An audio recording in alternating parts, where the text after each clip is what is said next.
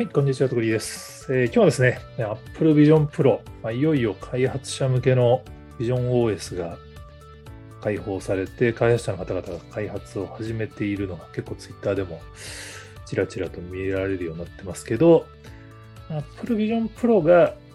まあ、空間コンピューターっていうこう、ね、新しいコンセプトを打ち出してきましたけど、当然すでに既存のプレイヤーとしているメタ社との戦いになると思うので、この両者の戦いがどうなるんだろうっていうのをちょっと自分なりに整理してみましたので、ご紹介したいと思います。まあ、ビジョンプロ、Apple Vision Pro はね、もう本当この、実際の端末が紹介されて、その、まあ、日本人がその発表会で7人端末を実体験しても、その7人が7人とも絶賛するっていう展開になって、まあ、逆に僕みたいなこう触ってない人間からすると本当にってとこ ちょっと天の弱に考えてしまったりもするんですけれども、まあ、すごそうですよね。あの、テクノエッジさんのあのプロビジョンプロ体験されたお二人に聞くイベントなんかもあって、いろいろお話を聞いても、やっぱその完成度の高さは本当に結構辛口の人もあの褒めてる感じはあるので、これはやっぱね、ちょっとなんとかお金を貯めて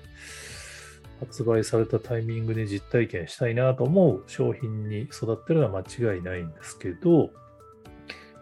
まあ、一方で、なんかもうこれがもうこの AR ヘッドセットとか VR ゴーグル市場全部持ってくんだみたいな論にはちょっと個人的にそうかなっていうのをちょっと思ってるところもあって、今回、まあ、一応3つのシナリオ、その Apple の今までの歴史をもとに振り返って、まあ、考えてみました。今回 Apple Vision Pro はその空間コンピューター、 spatial computing っていうその概念を打ち出して、まあ、AR とか VR とかそのメタバースとかっていう言葉一切使わなかったんですよね。だからこれはある意味、あのメタ社を意識しているっていうことじゃないかなと、個人的には思ってですね。なんつっても Apple っていうところ、スティーブ・ジョブズがパーソナルコンピューターを市場、まあ、まあ、作り出した人だと思いますし、まあ、スマホにしても iPod にしても、この、業界をね、こう、新しいコンセプトを出して、こう、まあ、ひっくり返すというかもう、一色に染めてしまうみたいなの本当に得意な会社ですよね。まあ、そういう文脈で言うと、当然その、今回の Apple Vision Pro も新しい時代のこの開く、まあ、かぶら屋になってるのであるっていう考え方は当然あると思うんですけど、でもパターンはいろいろあると思うんですよね。一番わかりやすいのは iPod みたいに Apple が市場をひっくり返してリーダーになるっていうパターンで、iPod とかはその MP3 プレイヤー、当時僕も 実は持ってたんですけど、あんまり曲数が入らなかったんですね。当時はメモリースティックがメインで、で、そこにこう、ハードディスク型の iPod を出して、すべての曲をポケットに入れて持ち運ぶことができるんだっていうコンセプトで、まあ、市場を席巻して、まあ、特に iTunes Music Store が大きかったと思いますけどね、iPod、一時期、市場シェア7割とかでしたからね、凄まじいんですよね。で、まあ、似たようなことは iPad とか Apple Watch とかでも Apple は成し遂げていて、iPad も今30、タブレット市場で38%。で、スマートウォッチも34%のシェア取ってるんですね。しかもこれ、売上で見ると60%らしくて、要は他の端末が安いから、端末販売台数のシェアで言うと34%なんだけど、売上金額見ると60%っていう、まあ、確実に市場のリーダーを取っているっていう。だからこのパターンをまあ、今回、Apple Vision Pro が出て Vision OS がこれを取るんだって言ってる人がいるんですけど、でも実はメタクエストってこの Apple のやり方を参考に VR ゴーグル、VR デバイス市場を席巻したんですよね。今、VR デバイスにおけるメタのシェアって78%で、ある意味その MP3 プレイヤー的なものが乱立してたところに iPod が iTunes Music Store を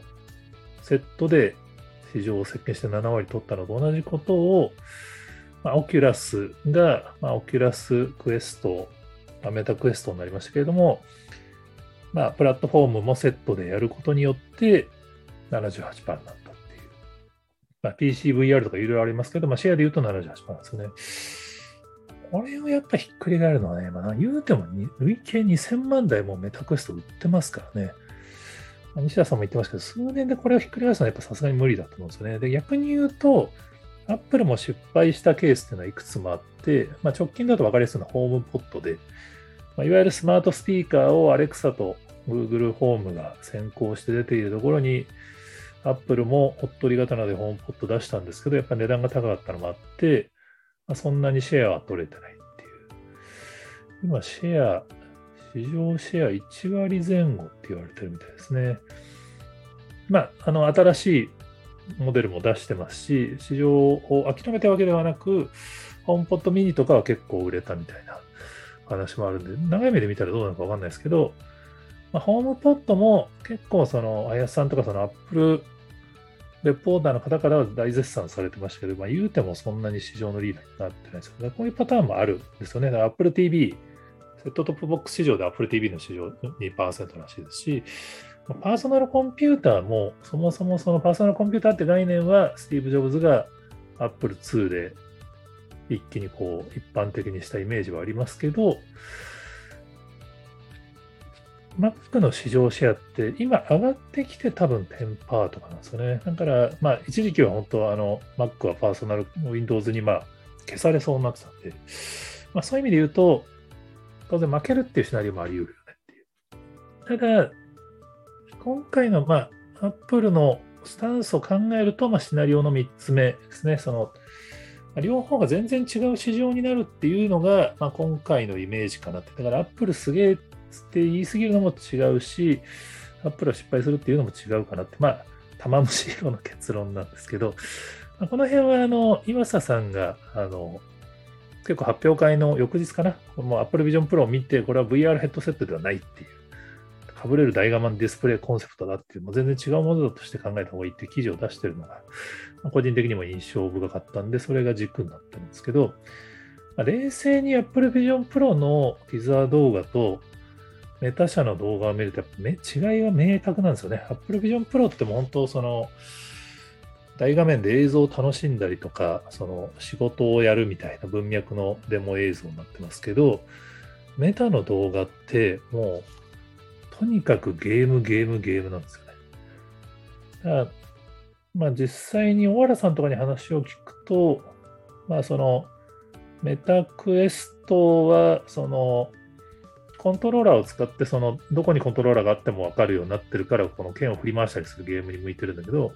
当然 Apple Vision Pro はコントローラーがないから手があのカメラから消えてしまうと手がどこにあるか分からなくなっちゃうんで、そういうゲームには向いてないって、まあ、当然違うゲームも出てくると思うんですけど、既存のやっぱりゲームは、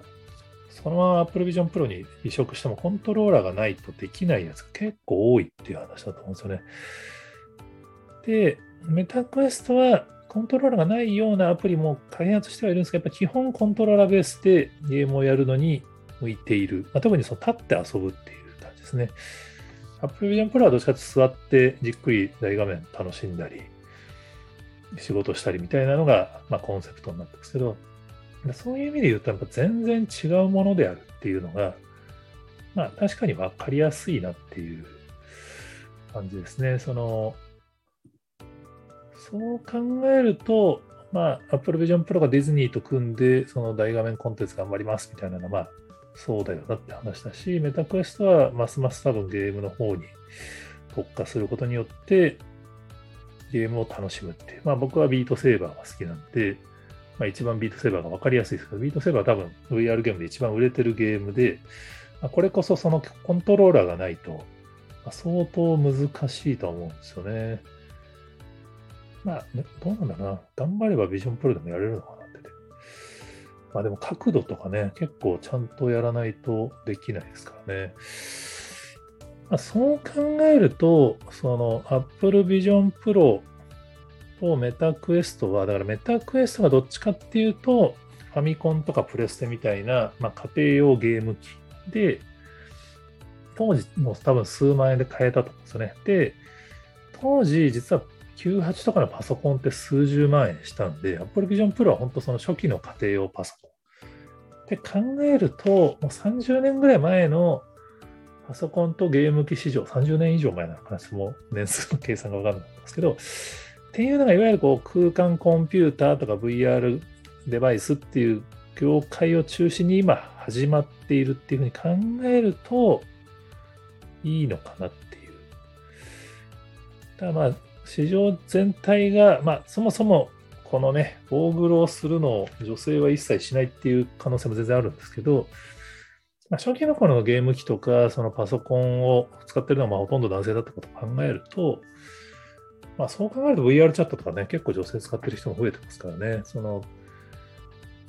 もう初期の家庭用ゲーム機とパソコンの、まあ、それぞれの市場がそれぞれ伸びていくみたいなことが、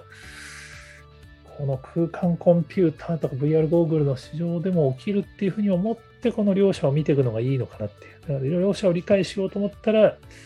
両方買わなくちゃいけないのかなっていうのを、頑張って我が家もちょっと家庭内決済を通してちょっと Apple Vision Pro を使ってみたいなと思ってるところですけど、まあ、単発出るので、ね、来年初頭とかですかね、まだ半年以上待たされるの確定なんで、まあ、ちょっと早く使ってみたいなっていうだけの記事なんですけど、はい、えー、皆さんもこんなことを思ってますっていうのがぜひありましたら、えー、コメントやツイートで教えていただけると幸いです。今日もありがとうございます。